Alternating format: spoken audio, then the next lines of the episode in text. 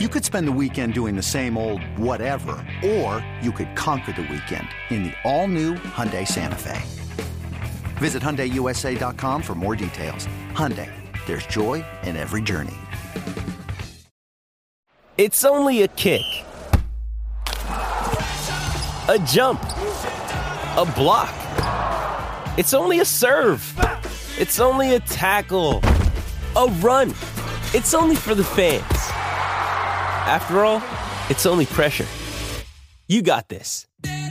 Adidas.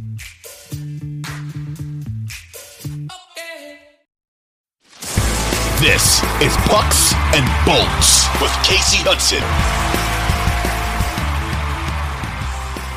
We've talked a lot with a lot of the other media members of the Lightning about, you know, there hasn't been that real replacement for Ryan McDonagh. Nick Paul, I mean, not Nick Paul, Nick Perbix has been an awesome surprise.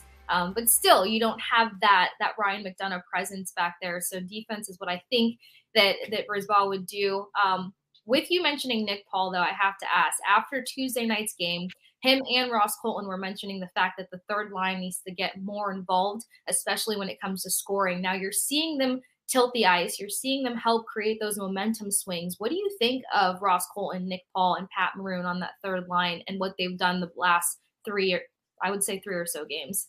Yeah, Colton's starting to hit his stride. I mean, he's always, you know, so far in his young career, he's always been kind of a streaky player he's got a very, very good shot, you know, and sometimes we get in this habit of overpassing instead of just keeping, you know, sometimes that third line has to play more on a straight line, you know, mm-hmm. because they're, you know, they got to use their size, their speed, and in their ability to check, um, you know, and you watch Kucherov and, and Point and how they pass the puck and do these fancy things. Only a few people can do that. Yes. So if you think that you can do that, you know, you might be able to do it one out of 10 times. So mm-hmm. I think you, they have to simplify their game and be a much more harder team and a harder line to play against that stays in the offensive zone, really be strong on the boards and take the shots from around the top. I sound like Phil Esposito now because Phil's always yelling, shoot the puck, shoot the puck. Yes. they kept tweeting that yesterday, uh, especially on the for the second power play unit, which the second play power play unit has kind of been the spark on special teams as of late. First power play unit hasn't been relied on as heavily. Um, kind of give me your take on Corey Perry and, and Bellemare before we get ready to get out of here, because I feel like Corey Perry is starting to get his scoring stride on, and he's such a silent leader on this team where it's easy to follow his lead. He does well at creating traffic in front of the net, something that a few other players want to add to their game a bit more. Yeah, he's got great hands too. I mean, you know, uh, his speed is, is is you know he was never the fastest skater. and You know, his speed's a little bit slower now, but I when you I I like him in on that power play because he's so good in and around the net. He has great hands. You know, and what he's got 13 goals now, you know, and uh, so that, that's pretty impressive. Uh, I think uh, Bellemare's kind of struggled a little bit uh, where he has to really become better at, and he's always been fairly good at it, is face-offs.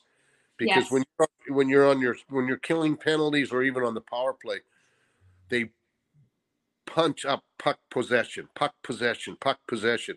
If you don't win the face-off, you don't have puck possession. So that's mm-hmm. a very key part, and that's where I think Bellemare has to get a lot better at is making sure that he he wins more faceoffs.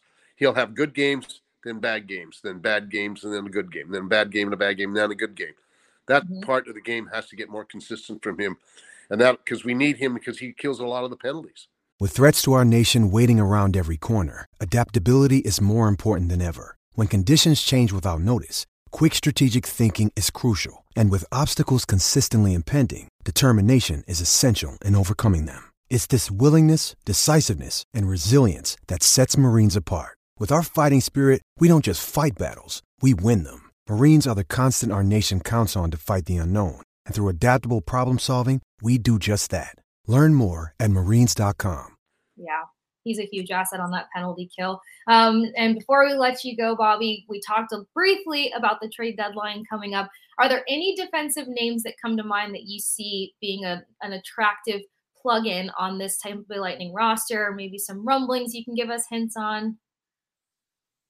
Well, I know about a couple of weeks ago there was a lot of ru- the rumors that I was hearing like Luke Schenn might be coming back. You know, because yeah. the problem we have always obviously is is the cap space.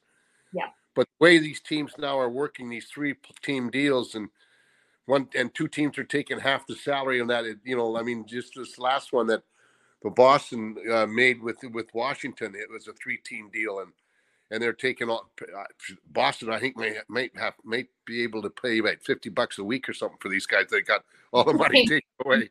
It seems like, but I think that might be something that might have to happen. Um, mm-hmm. I, I think they would like to have another defenseman just in case, mm-hmm. you know, mm-hmm. because uh, um, I don't think they're satisfied with a lot of it back there, or mm-hmm. comfortable with. Let's put it that way. And uh, I wouldn't mind seeing. I wouldn't mind seeing a, a, fa- a face-off guy come again, right. I'm pretty big on that face-off, and you know maybe uh, Julien can work his magic and get somebody that's really good in the face-offs. Yes, well, success does start in the circle. I wouldn't mind seeing Luke Schenn come back because I just remember him being that guy versus the Islanders. All of a sudden, he started putting pucks on net, and you're like, okay, we love this for Luke Schenn. So yeah. thank you so much for your insight, your analytics, and obviously being such a grand voice for the Tampa Bay Lightning. As always, Tampa Bay Lightning fans, to catch brand new episodes like this with guys like Bobby the Chief Taylor, you download the Audacy app, search Pucks and Bolts, hit the auto download button so that all brand new episodes are just sitting there waiting for you. Share with friends, family, and of course, other hockey fans, because who does not want to talk about the Tampa Bay Lightning. Thank you so much, as always, for joining us here on Pucks and Bolts, and we will catch you all next time.